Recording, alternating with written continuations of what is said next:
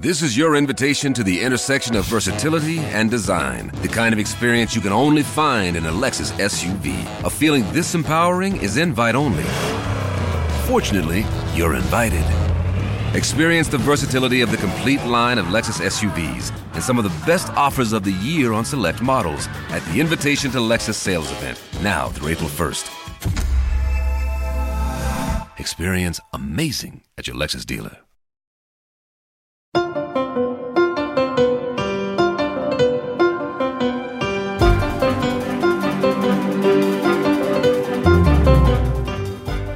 Good morning. How are y'all doing? So, uh, welcome back. For those of you who are regular listeners, if you're new, we're happy to have you too, to hashtag Sisters in Law with Barb McQuade, Jill Wine. Jill Wine-Banks,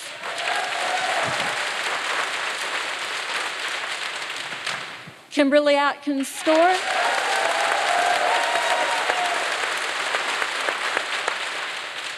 And me, Joyce Vance.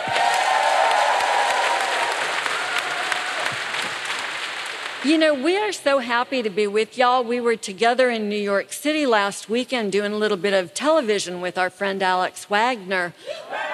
I gotta say, the Texas sized welcome makes it feel like home. So we are happy to be with y'all.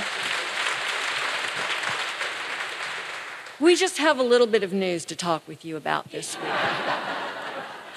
We'll talk about the most recent developments in the prosecution of the former president, Donald Trump. Did I say prosecution? It's really prosecutions, four of them. Um, we'll also talk about these efforts to weaponize the federal government, Republicans who say Democrats are doing it, but in fact seem to be doing it themselves. And did y'all know that Kim used to be a Supreme Court reporter? Kim who is our resident Supreme Court expert, will lead us through a conversation about the Supreme Court cases that are the most on our radar screens as we head into this new term. So, lots to talk about. We look forward to your questions at the end of the show. We'll take as many of them as we have time for. So please limit yourself to one question. And as my friend Barb McQuade likes to say, as law professors, she and I are interested in your questions, not your comments.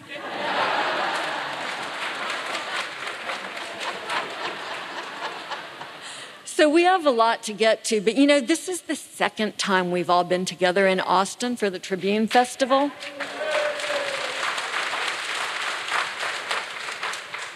I love your barbecue here in Austin. It is not Alabama barbecue, but it is some righteous stuff. Um, and, and, I have already partaken. I did have barbecue for breakfast. Um, but y'all, what are you guys looking forward to doing while we're here? What have you already done that makes Texas special for us? Well, I am thrilled to be here in Austin again. It's a wonderful, wonderful city. And I have to say, I commend you on that really generous ovation as we came into church. You know, I'm used to having churches that are on the quiet side. Not so much here in Texas. I remember when my daughter was young, I would say to her, Now we need to be very quiet in church, right? Oh, yes. And do you know why we need to be quiet in church? And she said, Because everybody is sleeping. but not here. I like the Texas size ovation we get here. Uh, I had a chance to have breakfast this morning with some friends who live out this way. And although everybody else was having a healthy breakfast like some oatmeal or, you know, egg white omelet or something like that, I said, I need to have the huevos rancheros while I'm in Austin. And it was chef's kiss delicious. So that's what I've been doing. Well, mostly what I love about being in Austin is you. It's so nice to be with you and get this kind of warm welcome did have a great dinner last night at the Launderette. That was really fun. Good place. But I am looking forward to taking home barbecue because that's the best here. I love it, and my husband loves it. So that's what I'm doing. Yeah, I love how so much of this involves food. I had brisket within a half hour of touching down. I swear to goodness. I did it was really great. But also, it gives me an opportunity to wear some of my favorite footwear. You got to show those off. You got to show off those cowboy boots that I bought uh, in Dallas many years ago. But you know, the great state of Texas has a great sense of style, so it's fun to show that off here. Well, we love being with y'all. Thanks for having us back. Um, hey, Barb, do you want to kick off? Well, let's jump into it, shall we? Um, as Joyce mentioned, there are some developments in the prosecutions of Donald Trump.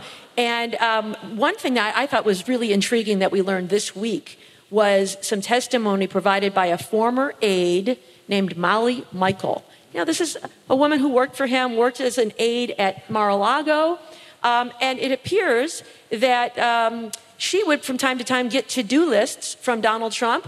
And oh, look, they're written on a, a classified document. Is that the most Trump thing ever? Like, I am abusing classified information so that I can tell other people what to do. Um, so I thought that was absolutely fascinating. And then when she told him that she had received a subpoena from the, uh, the, from the federal government, from the FBI to go testify, he said, You don't know anything about boxes. Um, so that strikes me as some very interesting news. Jill, what do you see as the significance of that reporting in that Mar a Lago case? So it's great reporting, it's dynamite testimony. It, I have to say, it reminded me of my Watergate experience, where Rose Mary Woods, the aides, became a critical, important witness. So here you have the same thing uh, Molly Michael, and she proves the obstruction without a doubt. Don't say anything about the boxes, you don't know anything. But she also shows his reckless disregard for these documents by using them as notepads. It's just, it's a horrifying thought. So I think she is going to really put the screws to his case. He is going to be gone. Oh, who among us doesn't use uh, post it notes with classified information on the other side? I mean, come on, once in a while. Well, there was some other big news in um, the prosecutions in the Jack Smith. Uh, federal prosecution for election interference. I, there's a lot to keep up with, I know, with four different criminal cases. We need a whiteboard. Yeah. you know what we need? Does anybody watch only Murders in the Building. That's like my favorite show. We need that um, uh, Bloody Mabel's murder board, right, we with the really strings do. and all that to keep track of it all and the pictures. Um, but one of the things that I thought was very interesting last week was Special Counsel Jack Smith asked Judge Tanya Chutkan to do something no human has ever been able to do, and that is to gag and shut up Donald Trump. Um, Kim, you're sort of our resident First Amendment scholar as a, as a journalist.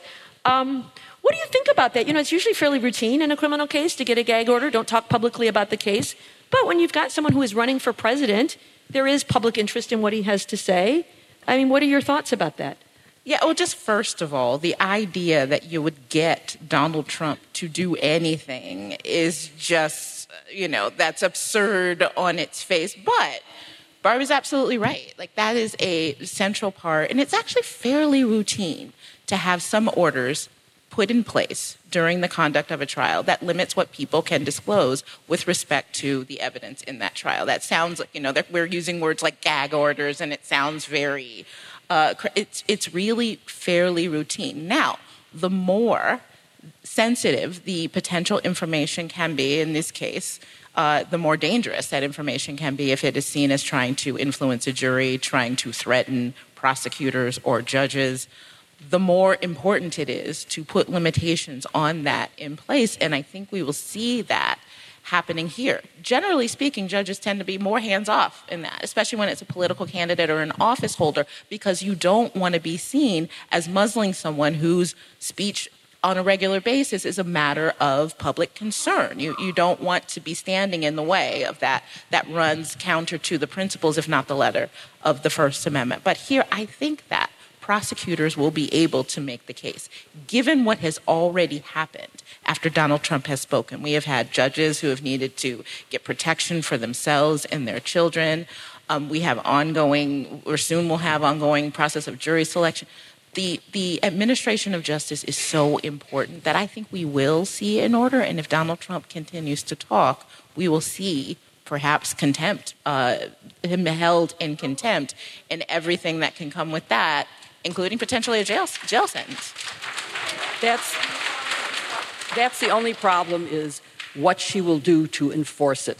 It needs to be enforced. He is endangering the jury pool. He is endangering just everything about this case the prosecutors and the uh, judge herself. But putting him in jail will cause a riot in this country. And I don't know what alternative there is. He has sure millions true. of people paying him to defend himself, and that's where the money is going to come from for a fine. The fine for E. Jean Carroll, $5 million, didn't stop him from redefaming her immediately after he got the fine. So I think jail's the only alternative. I just think it's dangerous. I'm not sure that it is. Actually, I think, and I've changed my mind not only by uh, after talking to people in national security and in the Department of Corrections, but Donald Trump likes to like publicize this. I think that's why he wanted a mugshot so badly, and he didn't get one until that last indictment, and they couldn't wait to use that and put that up. And he, you know, he started putting on his fundraiser without the Georgia, uh, you know, uh, seal behind him. I think he would use this and try to fundraise off of it and do that. I think in a weird way, they would try to use that to prove that he is being persecuted. And I actually think that that won't result in some sort of uprising. I think even his supporters now, this has been going on so long that they're kind of over it. You know, I'm going to chime in with you on that one, Kim, and I've had a little bit of a change of heart. I think there's this mythology that Donald Trump can't be put in jail because he's a former president and that it's time to walk away from that. Would it be difficult? Yes. But you know, the, the Secret Service, they are problem solvers with their protectees. Um, and I suspect that they have had this one gamed out for years and that they know how they would handle it. You know, to your point, though, and, and to, to what's always the subtext here is this fear that there will be civil war if Donald Trump is put in jail. If we are so concerned that his followers would resort to that level of lawlessness, then maybe it's time to hold him accountable.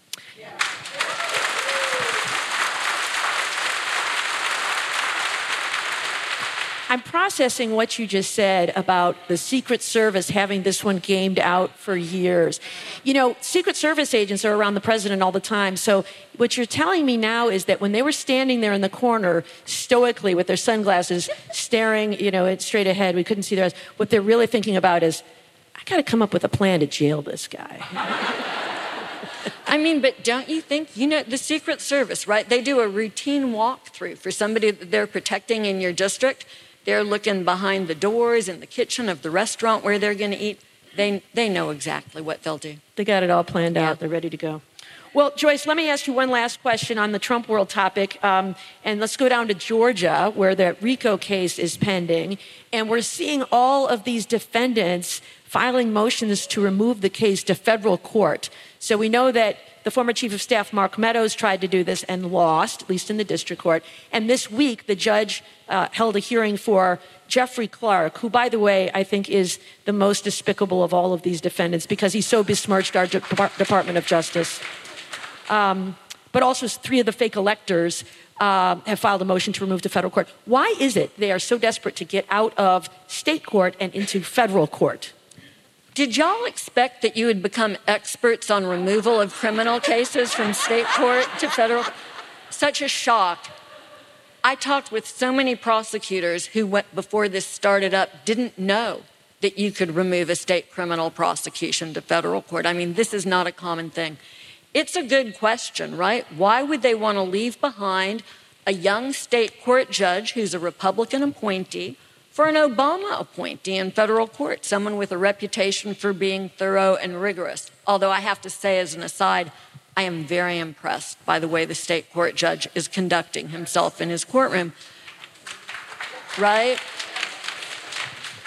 Um, it's interesting, there was speculation early on that it had to do with the jury pool. Fulton County leans strongly Democratic. Northern District of Georgia, the federal district, is much more diverse, but the Northern District of, of Georgia, when it tries federal cases, draws its juries just from a few counties, and it doesn't change the composition of the jury pool. And I resist this whole notion that the way people vote in presidential elections reflects how juries decide cases, because juries are made up of individuals, and there are a lot of different. So I just don't think that that can be it. Um, two possible reasons.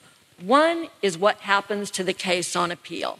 And some of these defendants, especially Mark Meadows and Jeff Clark, may think that they will get a better hearing from their Federalist Society brethren on the 11th Circuit on appeal. Again, I, I'm not compelled that that's accurate, but that could be the thinking. And of course, there's that time honored strategy in Trump world delay, and create chaos.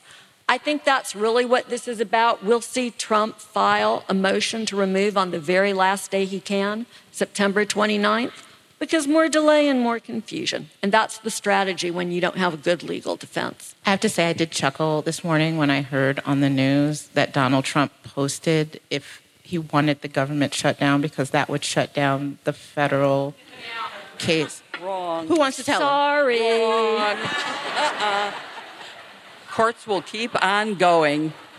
I also think there could be a third reason, and this is really devious, but it, federal prisons are better than state prisons. And I think they're all thinking. Club fed. Exactly. Well, they're This not the- exactly club This is fed, the best one I've heard. I had not thought of this, Yeah. but you know, Georgia DOJ is investigating Yeah. the state prisons for violating the Eighth Amendment prohibition on cruel and unusual punishment. Yeah. yeah. And you know, one last difference, of course, is television. In Yes. Georgia state court, everything is televised. In federal court, there are no cameras in the courtroom. And so it prevents them from spreading disinformation about what's happening in the trial if it is happening in plain view and everyone can see it. So that could be another reason.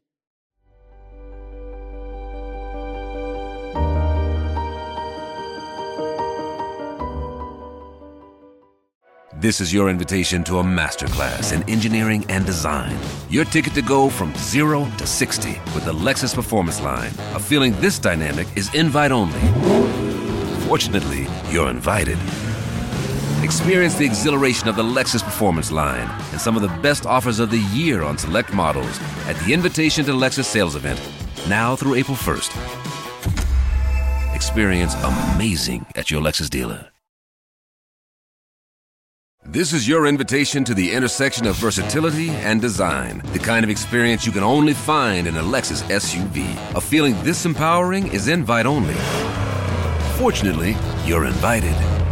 Experience the versatility of the complete line of Lexus SUVs and some of the best offers of the year on select models at the Invitation to Lexus sales event, now through April 1st.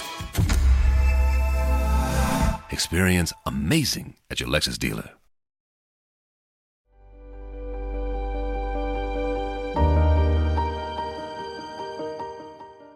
So now we're going to talk about the Weaponization Committee and all they're doing. I mean, it's a long time Republicans have been accusing Democrats of doing this, and now we're seeing live what weaponization really looks like because they're really doing it. And so I want to start our discussion about a couple of the examples of weaponization that's going on now. Uh, Jim Jordan, of course, chairs the. We- okay, you can. Boo! Yes, boo! Yeah, Jim Jordan, I'll say it again, boo again. Uh, he's the chair of both Judiciary and the Weaponization Committee. And in those roles, he has done a lot of things that I think are despicable. Joyce, I'm going to start with you. You wrote a very, um, you said to me, snarky, but I would say accurate, uh, tweet about the hearings. And do you want to talk about why you did that and what you thought of the hearing? You know, I'll just say you can look up the tweet if you want to see me at my pre coffee snarkiest. Um, No one can throw snark like Joyce Vance. I don't know, Barb it. I don't know. Um, my husband and I have four kids, and we always taught our kids to respect the office, even if you didn't like the person who was currently holding it. Jim Jordan tries my patience. That's Southern for makes me mad as hell. At a time where people are debating the way Senator Fetterman dresses on the floor, um, I am a lot more worried about Jim Jordan's demeanor, his lack of respect for the process. Um, and I- think I'll just leave it at that because I suspect this crowd shares my view. We should demand better from our elected officials.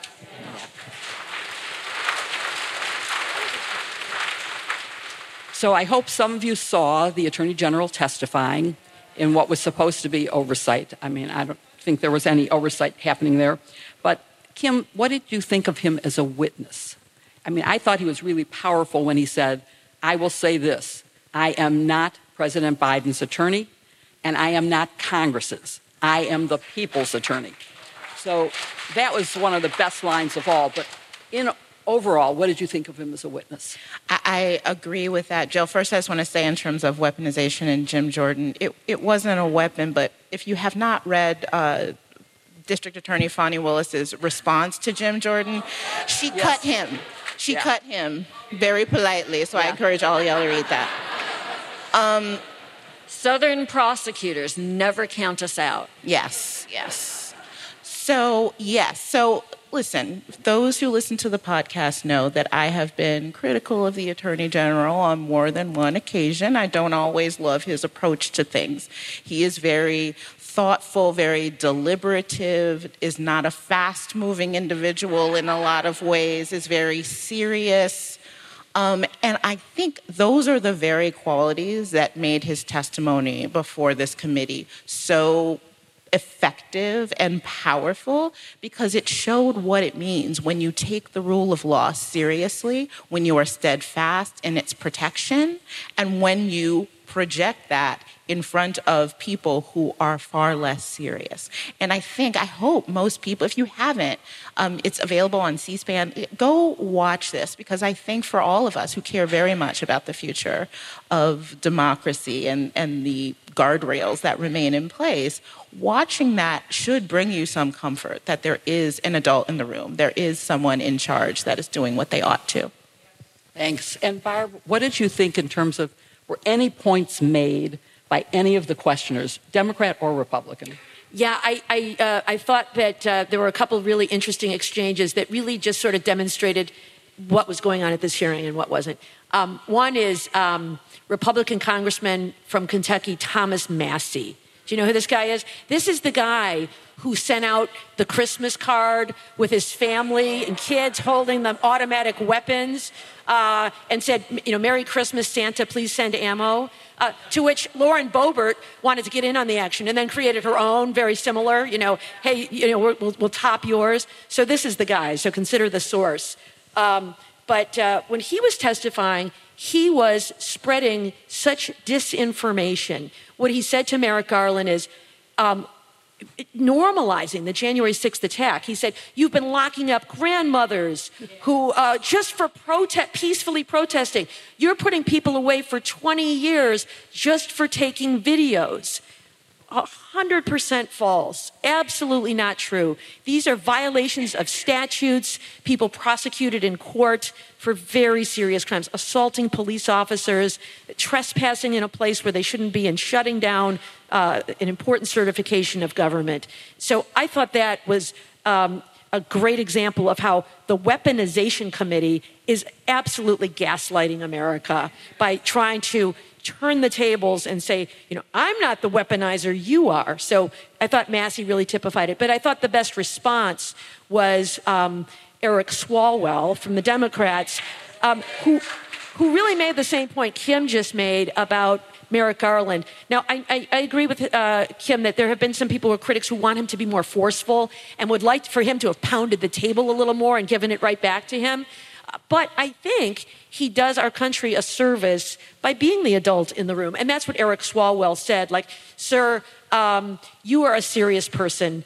And obviously, there are many people here who are not serious people. So thank you for being a serious person. And I thought that was a great uh, framing, uh, better than anybody else, of the whole exercise in that hearing.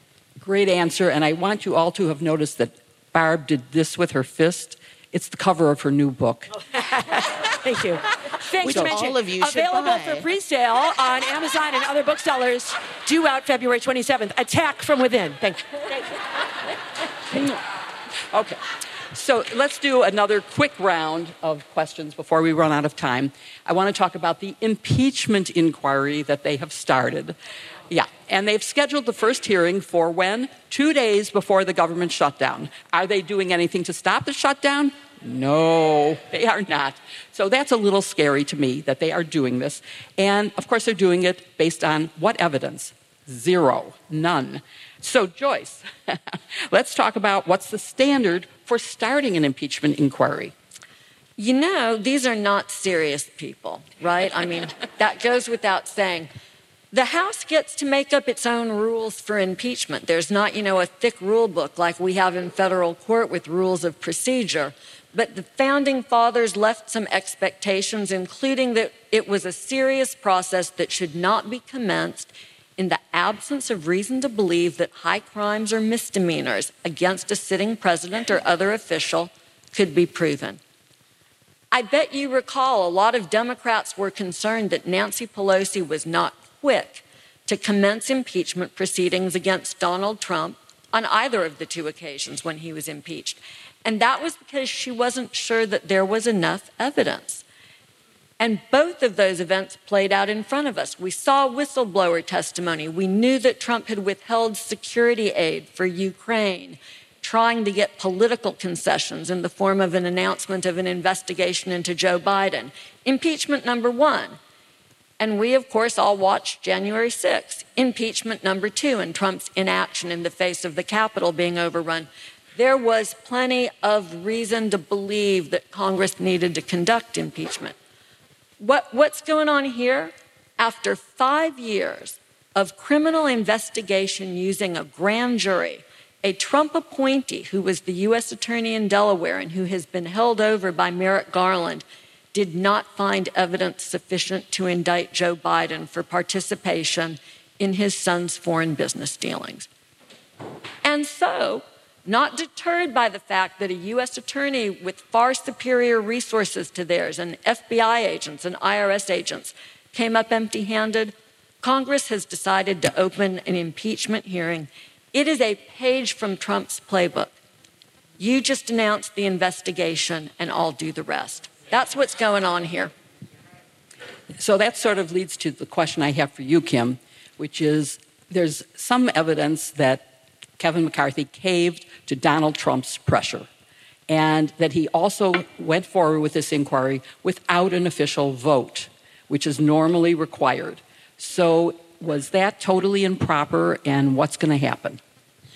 Kevin McCarthy sold his spine to get the gavel, and we're seeing that as an example of this. He has no power against the most MAGA wing of his caucus in the House. And anything that he does that goes against it risks him losing that power. So what you are seeing is him putting power above everything, not not just the rules even things, even over what is logical in many cases, including this looming shutdown, because he knows if there was already a deal in place, he knows if he backs that deal because it has Democratic support, that's the end of his speakership. Everything now is being governed by that Faustian bargain that he made, and it, anything that he does, and, and I still don't think he'll be able to keep the gavel anyway because he's going to do something at some point to annoy the MAGA wing, and there's that. So everything that Kevin McCarthy is doing right now is suspect, honestly. So um, the other thing I want to ask about is Jordan has said he's subpoenaed, or has done, subpoenaed Hunter Biden's bank records. It's apparently in an effort to link money that he received to his father, which of course wouldn't be shown probably in his bank records anyway. But what do you think the chances are that he will get those records at all or that they will show anything? Yeah, this is, I think, goes to the point that Joyce made about going on a fishing expedition. You know, when we were prosecutors, before you may begin an investigation, you had to have what is called predication. You can't just say, let's go after this guy in case he's doing something wrong. You had to have an articulable factual basis that a crime had been committed. There is no similar standard, but it seems to me that this is just a fishing expedition. Let's see what Hunter's records show. Let's see what Brother James's records show. Aha, and make some links and see if they lead anywhere, which really strikes me as uh, an abuse of the power that they have. Will it succeed? I don't know. They don't, you know, remember the Mazars case that came out by the Supreme Court last year said that before you can get a president's records, you have to make a showing that it's necessary and that you can't get this information from any other method. I don't think that same rule applies for president's family members. And so I think instead of going after Joe Biden, where they're unlikely to be able to meet this standard, they're going, uh, you know, doing an end round around that, that rule by getting the family members, those closest to Joe Biden, which really feels simply like guilt by association. So, you know, back to Kim's spineless point, it's a wonder any of these guys can sit up straight in their chairs during those hearings, but they don't have any spines. so this is kind of depressing. Can anybody offer something to the audience that isn't so depressing about this? Anybody in the audience I has got- something. I'll There's try. going to be an election. Yeah, I got one. Get out and vote. I think that's the answer. It's turn out the vote. Everybody here has to get at least 10 other people to vote. So that's, I think, our hope for the future is that we will vote properly. Go to iwillvote.org to check your registration status, make sure it's up to date, and get people who aren't registered to register.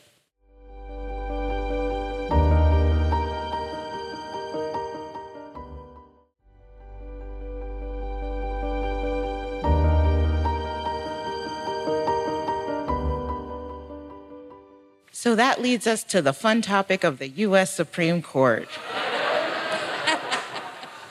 Did you fly here on the private seat in a plane that was otherwise going unused? Yeah, somehow Clarence forgot to pick me up to, to bring me here. Um, so, yeah, we talk a lot about the Supreme Court on this podcast, as our listeners know, and often we are talking about ethical lapses or how many, you know, jets Justice Thomas has flown on, or how the court is absolutely crippled by its own ineffectiveness, especially since the Dobbs leak. But there's actually substantive stuff that the court does too, and that's what we're going to talk about today. A new term starts in just a couple of weeks, and we're, we cannot go through everything that's going to be happening in this term and what all the stakes are. There are some big cases that we will not have time to talk about today, but I wanted us each to just talk about one case that each of us is looking at, and I want to start with you, Jill. What's on your radar this term? So there's actually a lot of things on my radar, but since I could only pick one, I picked two. But it's, That is the most Jill Wine-Banks thing ever. well, it's actually, they're sort of linked. They are the same thing. They both relate to the use of social media. Um, and this is the, they are both cases of elected officials who have gone from a private page to a public use of their social media. They are posting about their government responsibilities, COVID policy, school board policies. And so the question is can they block people? There was a decision, and I, I have to mention this because it was a law school classmate of mine, Judge Buchwald in New York, ruled that Donald Trump could not block people on at real po- at real Donald or whatever it was called uh, when he was on Twitter and using it. He was blocking people and not letting them say what they really thought about him. And she ruled that he could not do that, that that violated the Constitution because it was a public forum. It was affirmed by the Second Circuit, and then he lost the election and lost his right to use Twitter. So it mooted, and the Supreme Court never decided it. So now these are two new cases that raise the same exact issue of whether a public person can use it. This is important because nowadays we get our news, unfortunately, not from vetted sources like the Texas Tribune or the Boston Globe, but we get it from social media. Chapter so- four of my book. Let me do the posting for you. I'm, I'm, I'm the one who's. Okay. Anyway, so that's why I think it's important. I am going to take a little, just mention the name of a case, Muldrow, which is a uh, Section 7, Title 7 case that I think is important, not just because it deals with the rights of an employee about being transferred, but because I think it could impact on the DEI policies of corporations. And so I'm going to watch that case too. All right, just moving down the line. Barb, what are you looking at? Uh, You know, as a former prosecutor, a case that I'm looking at is a case called United States versus Rahimi. This is a case that is challenging the law that says uh, it is a crime for a person to possess a gun if they are under a court protective order against an intimate partner based on a finding of violence. So, you know, there's a statute in um, the US Code, we used it all the time, Joyce, you probably use it too, 922G, that makes it a crime for people to possess a gun in certain categories. If you're a felon, you can't possess a gun. If you're a, a drug user, this is the Hunter Biden charge, you can't possess a gun. Uh, if you have been deemed mentally incompetent, you can't possess a gun. So, about seven different categories. But one of them that's really important that got passed in the 90s as an amendment to the Violence Against Women Act was this very important provision that says it's a crime when a person i- i- has been uh, gets a protective order against their intimate partner to possess a gun. Really important for protecting the lives of intimate partners in domestic violence situations. Mr. Rahimi has challenged that law. Now, back when I was a prosecutor, I would have said, no chance. There it is. It's a, it's a statute. It's certainly in the best interest of public safety to have this. And so, even though there's some impact on the Second Amendment, there's a greater interest that outweighs that. Um, but that was before the Supreme Court decided this case called Bruen a couple of terms ago that came up with this, um, this standard to look at gun restrictions under the Second Amendment that goes back to the founding. And it says that the regulation, restriction on gun rights, has to be both consistent with the plain language, you know, these are textualists of the Second Amendment, but also it has to be a restriction that was historically recognized in light of the history and traditions of the Constitution. Well, Kim wrote an interesting piece in the Boston Globe about this. At the time of the founding, uh, men were allowed to engage in chastisement of their wives, which meant they could beat them.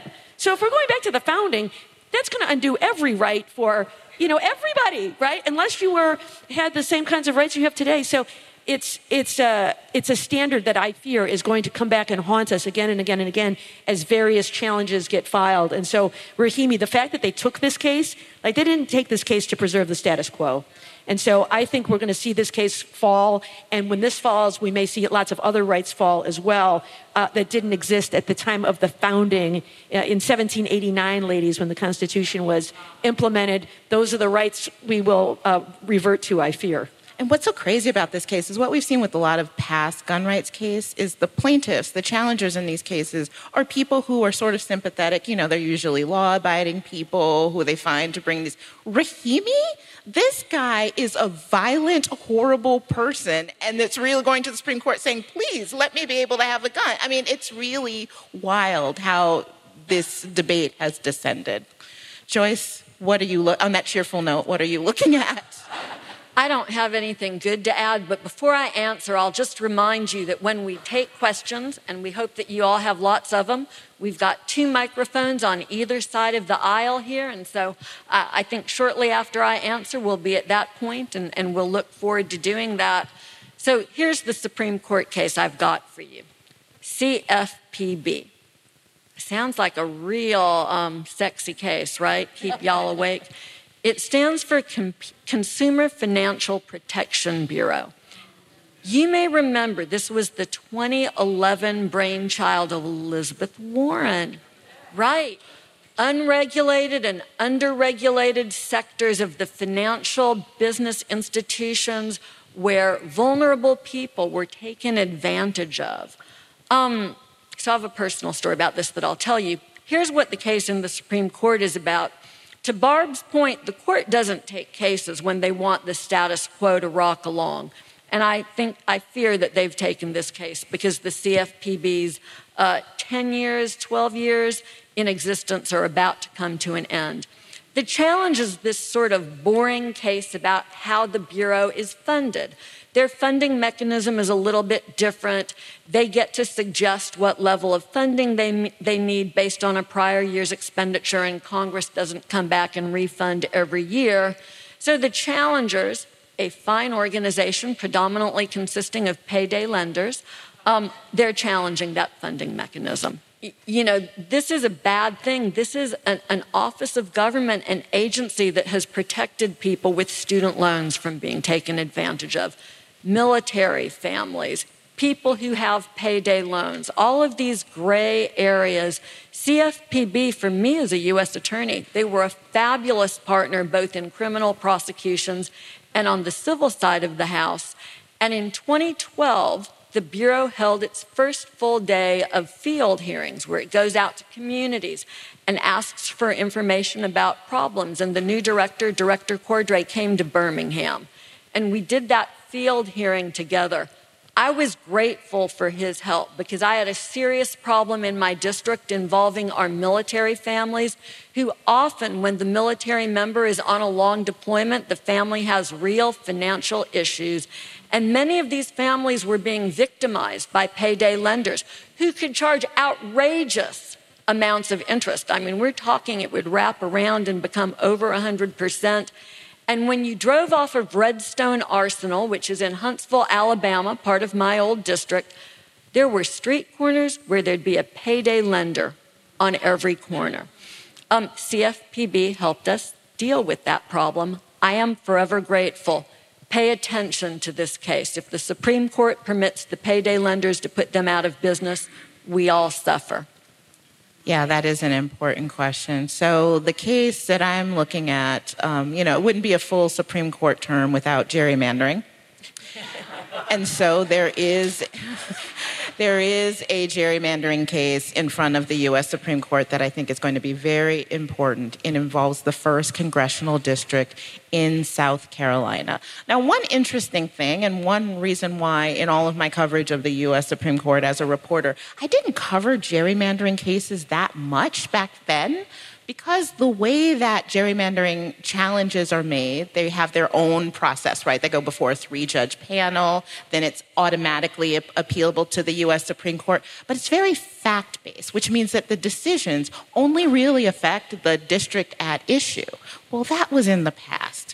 What we have discussed on our podcast already is a case that came out a couple years ago called Rucho v. Common Cause in which the Supreme Court ruled that federal courts have no jurisdiction at all to take up challenges of, of partisan gerrymandering, which means that the states divided up their districts in an effort to protect one political party or another. Not only is that not unconstitutional, but courts, federal courts can't even review that question. If it comes before them, it's not it. They can't take it up at all.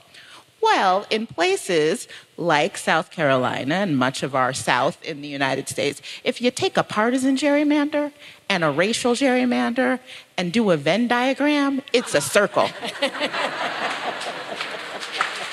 And that seems to be the case in South Carolina, where in order to protect a district that was once solidly Republican, but in the last election was down to single digits and how close it was, they took about 30,000 black people around uh, the Charleston area and moved them to another district. Well, the three judge panel unanimously said, yeah, no, that's a racial gerrymandering. You can't do that. But the line drawer said, oh, no, no, no.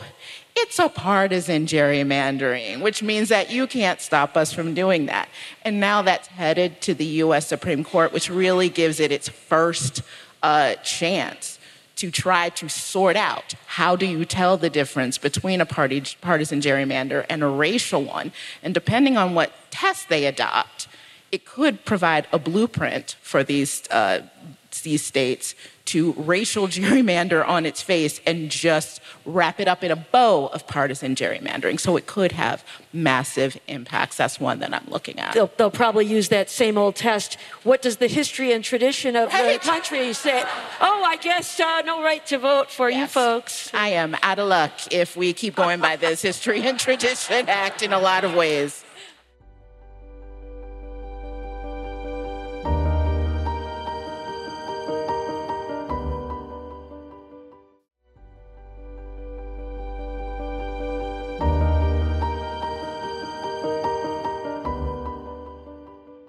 Uh, well, on that cheery note, it is our favorite time. So we're, we're ready for your questions. Why don't we start here? We'll go back and forth, um, and one of us will answer each of your questions. Well, I believe it was Clarence Thomas who, uh, in the. Will you tell us your name, please? I, Where you're I'm, from? Oh, I'm Joe Wilson, said. and I'm from Austin, Texas, and I'm a retired lawyer. Ah. I believe it was Clarence who, uh, Clarence Thomas, who who wrote that opinion in that gun case that said you have to go back to the way things were. It was. 1789. Well, in preface to my question, uh, there's news today that Clarence Thomas has attended at least two Koch donor summits, putting him in the extraordinary position of having helped a political network that has brought multiple cases before the Supreme Court. At least two donor events. Anyway, my question is if we have to go back to 1789. Didn't they just have, you know, single shot muzzle loading rifle? I mean, can't we ban assault weapons based on that? Yes, it's such a good question. Thank you for it. In the case of Heller versus District of Columbia from about uh, 2010 or thereabouts, I think it was. Um, I, that, that, that argument was raised. This was a case where um, uh, a man argued that he should be permitted under the, the um, Second Amendment to keep a gun in his home. And Washington, D.C. had some gun control laws to address their serious violent crime problem. And he challenged that law. And the Supreme Court said, despite the militia clause, right, the need for a well regulated militia, even though we, we call ourselves textualists, eh, we're just going to ignore that part. And we're going to rule that the Second Amendment right is an individual right that every citizen has, even if you're not in a militia. And that very argument was raised. And, you know, they're looking at the language and the history and all this sort of stuff. And somebody says, well, if we're going to go back to 1789, as you just said, a gun then was not an AK 47, it was a single shot musket that had to be reloaded each time. It you know, didn't shoot straight. And you know what the answer to that was? Oh, that's not a serious argument off with the back of the hand and no serious consideration of that whatsoever. So I, I find that the problem I have with textualism is that they pick and choose. They're, they're textualists and historians when it helps and ignore it as dismissive when it doesn't. Hi, thanks, y'all. Uh, my name is Sarah Stogner. I live in the Permian Basin. I-, I wanted to know your thoughts on the Paxton trial, if you guys followed that. I think we should all get CLE. I'm going to report, self-report my CLE for watching um, that, but just would love y'all's opinion on that. So I was actually deluded into thinking that this was bipartisan and that he would be convicted. And as I tweeted that um, my surprise at the acquittal, despite huge evidence. Everybody said, well, this was Texas. What were you expecting? So I'm, I still remain surprised. The evidence was clear. Um, does that bode ill for future trials of Donald Trump? Will there be, as there was in the special grand jury in Georgia, one person for each count who says, oh, not on that one? Um, I worry about that. But like I think all my sisters, I've tried enough cases. I trust juries. They make decisions. The politicians, maybe not in this case, but jurors will make a decision based on the evidence presented in the courtroom, not on their preconceived notions, not on their political or partisan motives. So I don't think it's going to affect the future. I think it's sad that you have such a corrupt person who has been able to manage for how many years now? Nine? To not go to trial on his criminal. I, I don't even get that. That's beyond. beyond it does. Beyond. It boggles so, the mind. Hi, I'm Nancy Lynch from Austin. Um, I was wondering if you think that Donald Trump may flee the country, and if so, what does that? And where to? What happens? Absolutely. No. Actually, actually, in Hungary, for example, the extradition treaty uh, is airtight, supposedly, but uh, there's an exception for if the person is fleeing the country because of political persecution, which is what Donald Trump uses all the time. Yeah, as the political reporter of uh, the the resident political reporter on the stage, I would say no because everything that Donald Trump derives his power from is right here in the United States, and he that's why he is using everything that he can uh, is to protect his own his own power which is solely based here. He's running for president in order to avoid these prosecutions, in order to hold on to his supporters, in order to hold on to his money, in order to hold. He goes to Hungary. He can't live, you know, at Mar-a-Lago and go golfing and, and do all the things that he can. So I think just I don't think he wants to flee the country, so that's why just logically I just don't think think that that's a big risk. I don't know. Trump Tower of Moscow has a certain ring to it. Hi, my name is Annika Henry. I'm a student from the University of Texas El Paso. So, my question for you all is that you talked about the hope for us being people getting out to vote. Um, and we also briefly touched on social media. I guess the question would be Would you say that the algorithmic features of social media is posing a problem in voter education? And if so, how can we manage that? Yeah, thank you for the question. It's an excellent question, and thank you for your concern. We have, as Professor McQuade has written a really fabulous book about, issues with disinformation in this country, and they are fueled by the way some of the algorithms are worked. L- let me address the positive aspect of your question because the science of algorithms is a little bit beyond me. I went to law school because I'm bad at math. Um, I think get out the vote is the most important thing that happens in this country, not just every four years, but it's something that we need to think about in ways we're not used to in this country. We need to have, I think, um, and I'm, I'll confess that I'm a little bit, you know, sappy on, on this topic and on patriotism. We have the right to vote for our elected officials. There is no excuse for having someone like Donald Trump or any one of his ilk in elected office. That means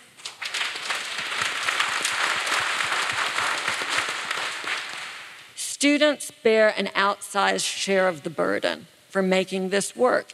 And I think if social media fails, you'll have to move beyond social media. But I continue to believe it's a very powerful tool for educating people and mobilizing voters.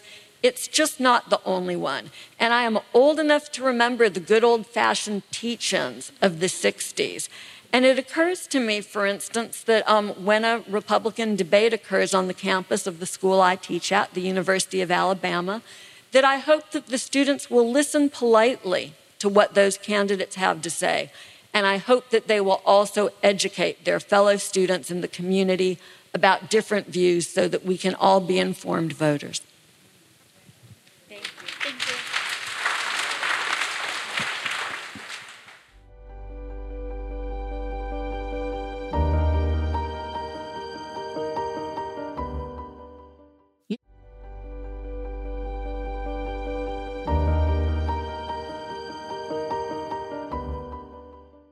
thank you for coming. Thank you for being here. I listen to each of you uh, very carefully. I'm a clinical psychologist. I hear what you're saying, and I hear the media very uh, uh, adroitly avoiding some issues. And I'm always feeling refreshed when I hear uh, each of you speak because you speak with such clarity and you're each very informative. My name is uh, Dr. Sue McCann. I'm a resident of formerly of Chicago, and uh, then Hawaii, now the Austin area.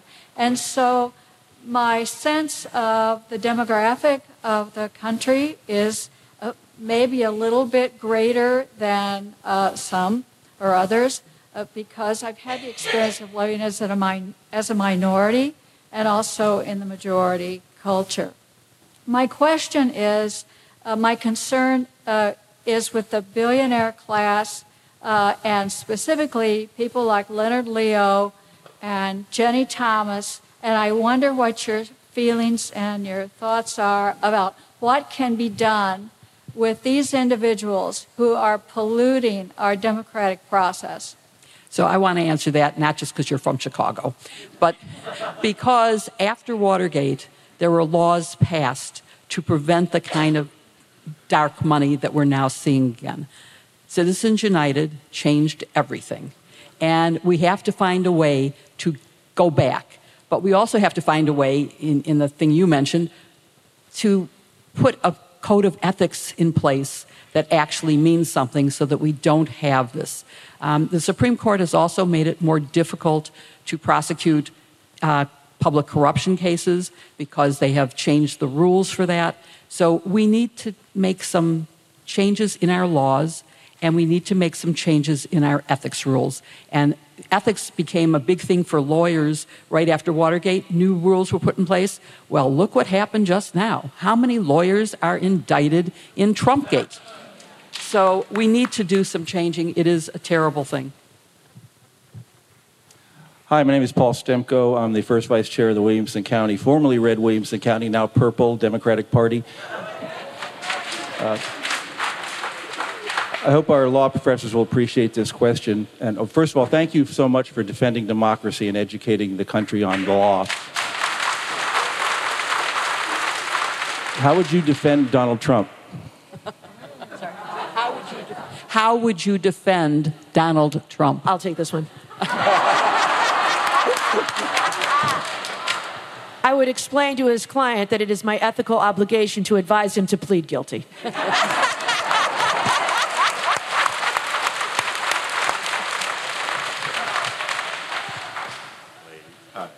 Um, I want to make sure I get this quote accurately.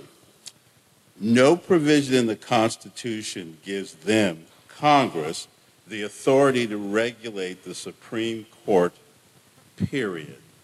uh, Samuel Alito. Uh, Kim. yeah. I'm sorry, I didn't mean to laugh. What was that? Did you finish your question? Is there a basis in constitutional history or precedent in legislation that backs that statement?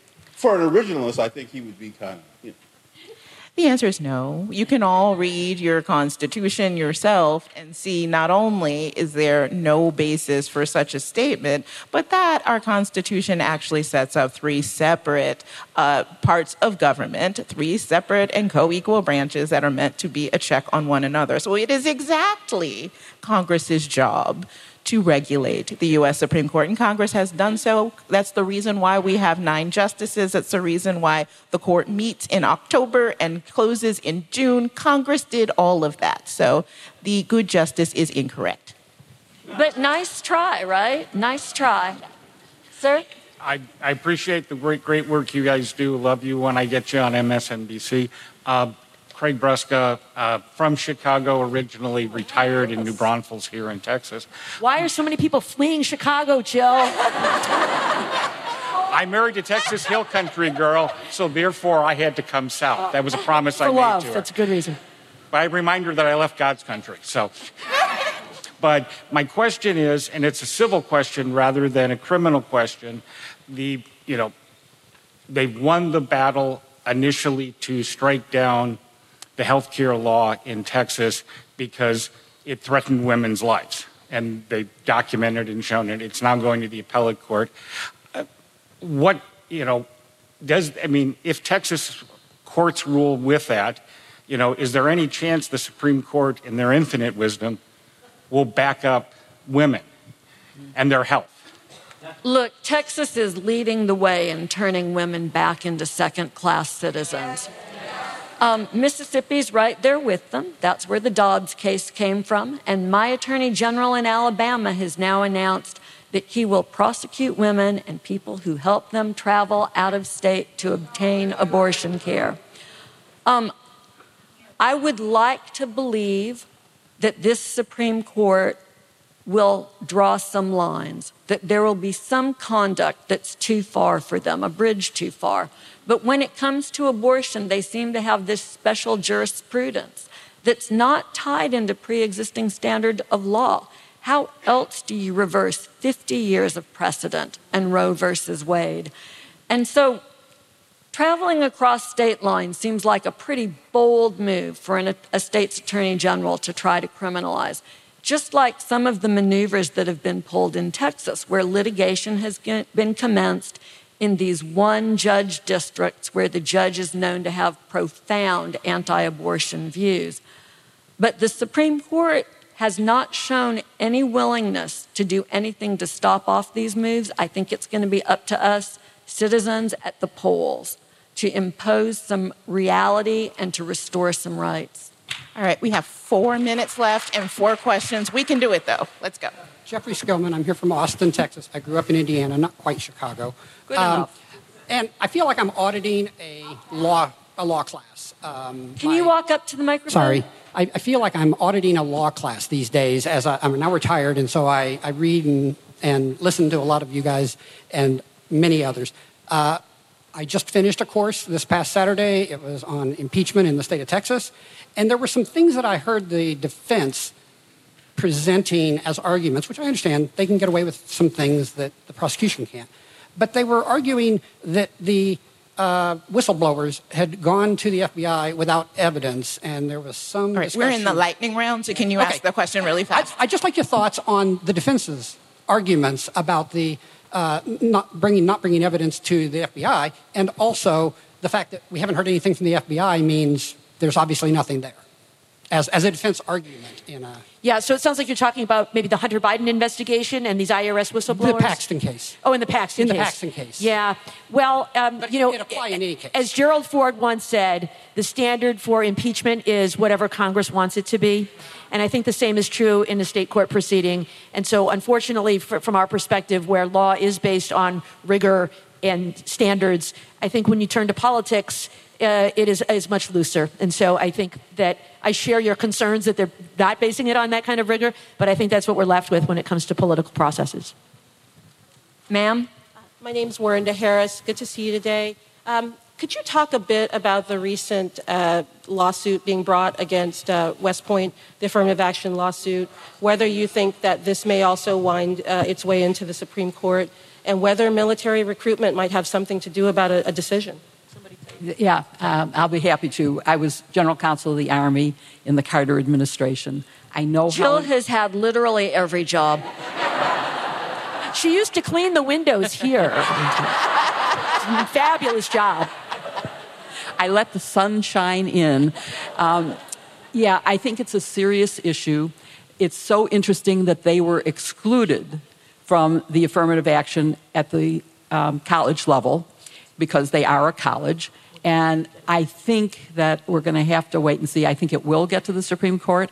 I think there are going to be many other consequences as we look at other ways in which affirmative action at the corporate level, and again, that's why I mentioned the Muldrow case, although I didn't have time to discuss it, but, and it's a case with bad facts, so could lead to bad law. So that worries me a lot because this is a very important issue. And colleges are now getting around this, um, but there's also the challenge to the legacy rule. And of course, what's happening? You get rid of the legacies, and racial diversity suddenly is there. So, yeah, it's a great question. Thank you. So, with apologies to the remaining questioners, I'm, I'm getting the hook, but can I please ask that you either email your questions to us at sistersinlaw at politicon.com or tweet them to us on Twitter. Let us know that you were still in line here, and we will make sure we answer them next week or during the week on social media. Thank you for listening to Hashtag Sisters in Law with Kimberly Atkins Stohr, Barb McQuade, Jill Wine-Banks, and me, Joyce Vance. Go to politicon.com slash merch to buy our shirts, totes, and other goodies.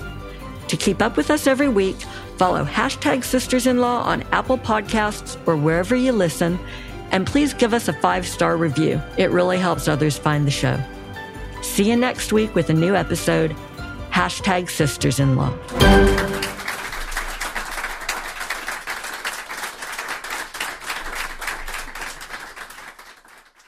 Kim, I love your boots. Thank you came you. dressed for the event. I love these boots. I, I bought them in Texas, and every time I come, I try to wear them. Everybody in Texas should wear boots, right? They are some very beautiful cowboy boots, and I think Kim has a new nickname. We've been calling her Bootsy. These boots are made for walking. And that's just what they'll do. One of these days, these boots are gonna walk all over you.